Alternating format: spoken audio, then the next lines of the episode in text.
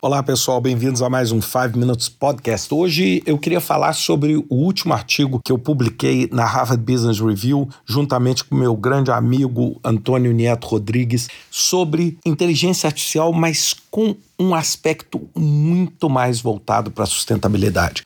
Ou seja, quando a gente fala de inteligência artificial hoje, a gente não pode deixar de falar da integração e do impacto que a inteligência artificial tem em vários aspectos, inclusive no aspecto de sustentabilidade. Para aqueles que não sabem, a área que eu atuei no meu doutorado foi em sustentabilidade, mas quando a gente pensa em sustentabilidade, é natural a gente achar sempre sustentabilidade num aspecto única e exclusivamente ambiental seja, sustentabilidade é você preservar o ambiente. Bem, sem dúvida nenhuma, preservar o ambiente é uma parte da sustentabilidade, sim. Mas existem aspectos sociais e aspectos econômicos que são tão importantes nos aspectos de sustentabilidade quanto a sustentabilidade ambiental, que talvez seja a mais visível. E nesse artigo a gente fez uma analogia como aquele triângulo que a gente fala de escopo, tempo e custo. A gente falou um pouquinho sobre complexidade, custo e carbono. E a gente brincou com as palavras como esses três Cs.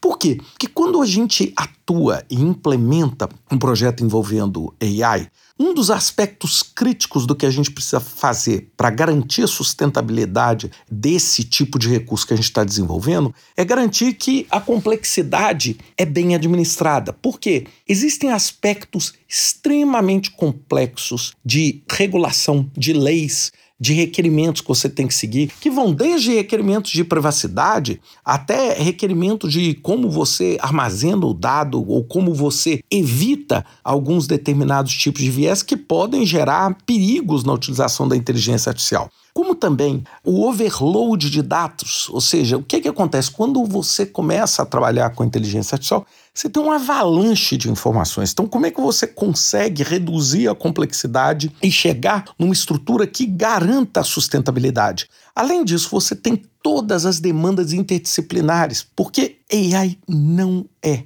um aspecto meramente tecnológico.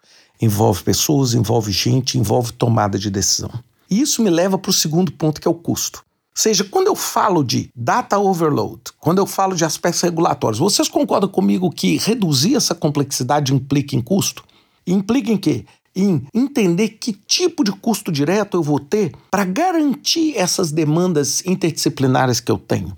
E principalmente para garantir uma sustentabilidade ao longo do ciclo de vida. AI não é só desenvolver. AI gera uma demanda gigantesca de trabalho para continuar existindo.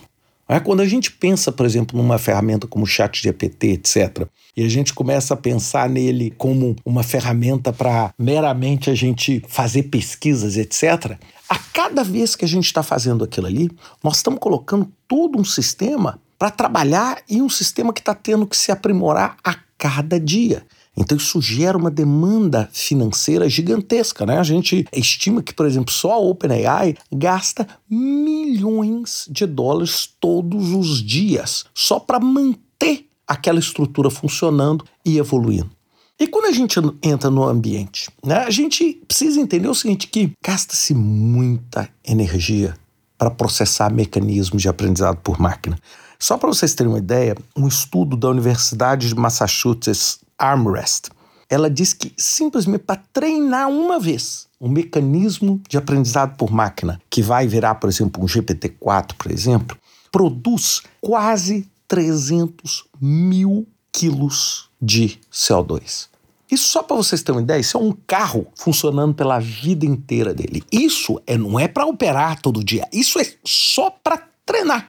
Não é nem para usar, não estou nem discutindo para usar, eu estou discutindo simplesmente para treinar. É, é a mesma característica quando a gente fala muito sobre Bitcoin ou criptomoedas, né? Ou seja, tudo que criptomoeda não é é sustentável do ponto de vista de ambiente, porque simplesmente para você fazer o que a gente chama mineração desses ativos, você gasta uma quantidade de energia absurda, colossal, que muitas vezes não é sustentável. E a gente termina um artigo falando o seguinte: bem, então como é que a gente faz de uma forma prática? Então a gente desenvolveu um modelo com cinco passos. Primeiro, você tem que entender qual é o objetivo de sustentabilidade do seu projeto de inteligência artificial. Não é da sua organização ou do seu projeto específico, mas da iniciativa dentro da inteligência artificial. Segundo, você tem que organizar seu dado de uma forma centralizada, porque quanto mais distribuído e quanto mais difícil você tiver de acessar esses dados, mais energia, mais layers de complexidade você vai ter para fazer o trabalho. Outra coisa, você também precisa otimizar e personalizar esses algoritmos. Existem milhões de formas de fazer um algoritmo funcionar. Algumas delas gastam muito mais energia, algumas delas gastam muito mais complexidade e, evidentemente, muito mais dinheiro. Então existem ferramentas como, por exemplo, o TensorFlow, que ajuda você, que tem algoritmos que são mais racionais dentro de casos específicos. Em seguida, é importante, antes de você fazer um Big Bang e implantar isso, você fazer um piloto em pequena escala para ver se o seu racional está funcionando ou não. Por exemplo, hoje, é, eu tenho um trabalho razoável agora com, com o Piemoto, com esse chatbot. E aí muita gente pergunta, Ricardo, por que, que não pode todo mundo usar, etc. Porque nós precisamos testar, porque senão nós vamos implementar uma solução que simplesmente não é sustentável no longo prazo. Ou seja, ela não é sustentável economicamente, ela não é sustentável ambientalmente e ela não é sustentável do ponto de vista de complexidade na gestão. Porque a partir do momento que eu tenho, por exemplo, um chatbot em AI que atua em gerenciamento de projetos e ele precisa ser evoluído a cada momento, como é que eu faço uma estrutura que seja menos complexa e natural? Naturalmente eu consiga ter uma viabilidade, inclusive econômica, para isso. E como é que eu consigo fazer isso usando, por exemplo, os grandes bancos de dados que existem? Então, para isso, você tem que fazer o quê? Começar pequeno, fazer os determinados testes para exatamente você não construir um produto que simplesmente não vai conseguir sustentar. E aí sim, o quinto e último passo, você implementa e coloca isso funcionando, coloca isso em operação em grande escala. Então são esses cinco passos de definir os objetivos, a centralização dos dados, a personalização dos algoritmos, os pilotos e testes até a implementação.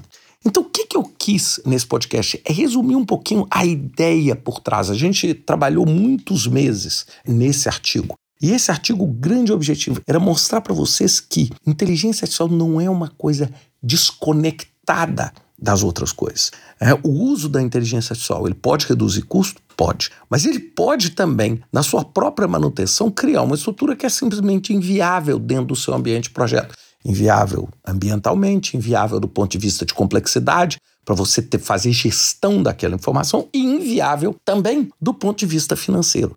Então pensem sempre nisso. Se vocês quiserem, deem uma olhadinha no artigo. Nós temos um webinar sobre esse assunto que a gente está fazendo para a gente discutir um pouquinho mais e entender qual vai ser o nosso papel como gerente de projeto para poder realmente conseguir criar soluções de inteligência artificiais que sejam sustentáveis, que é isso que a gente quer no final. Um abraço enorme para vocês e até semana que vem com mais um 5 Minutes Podcast.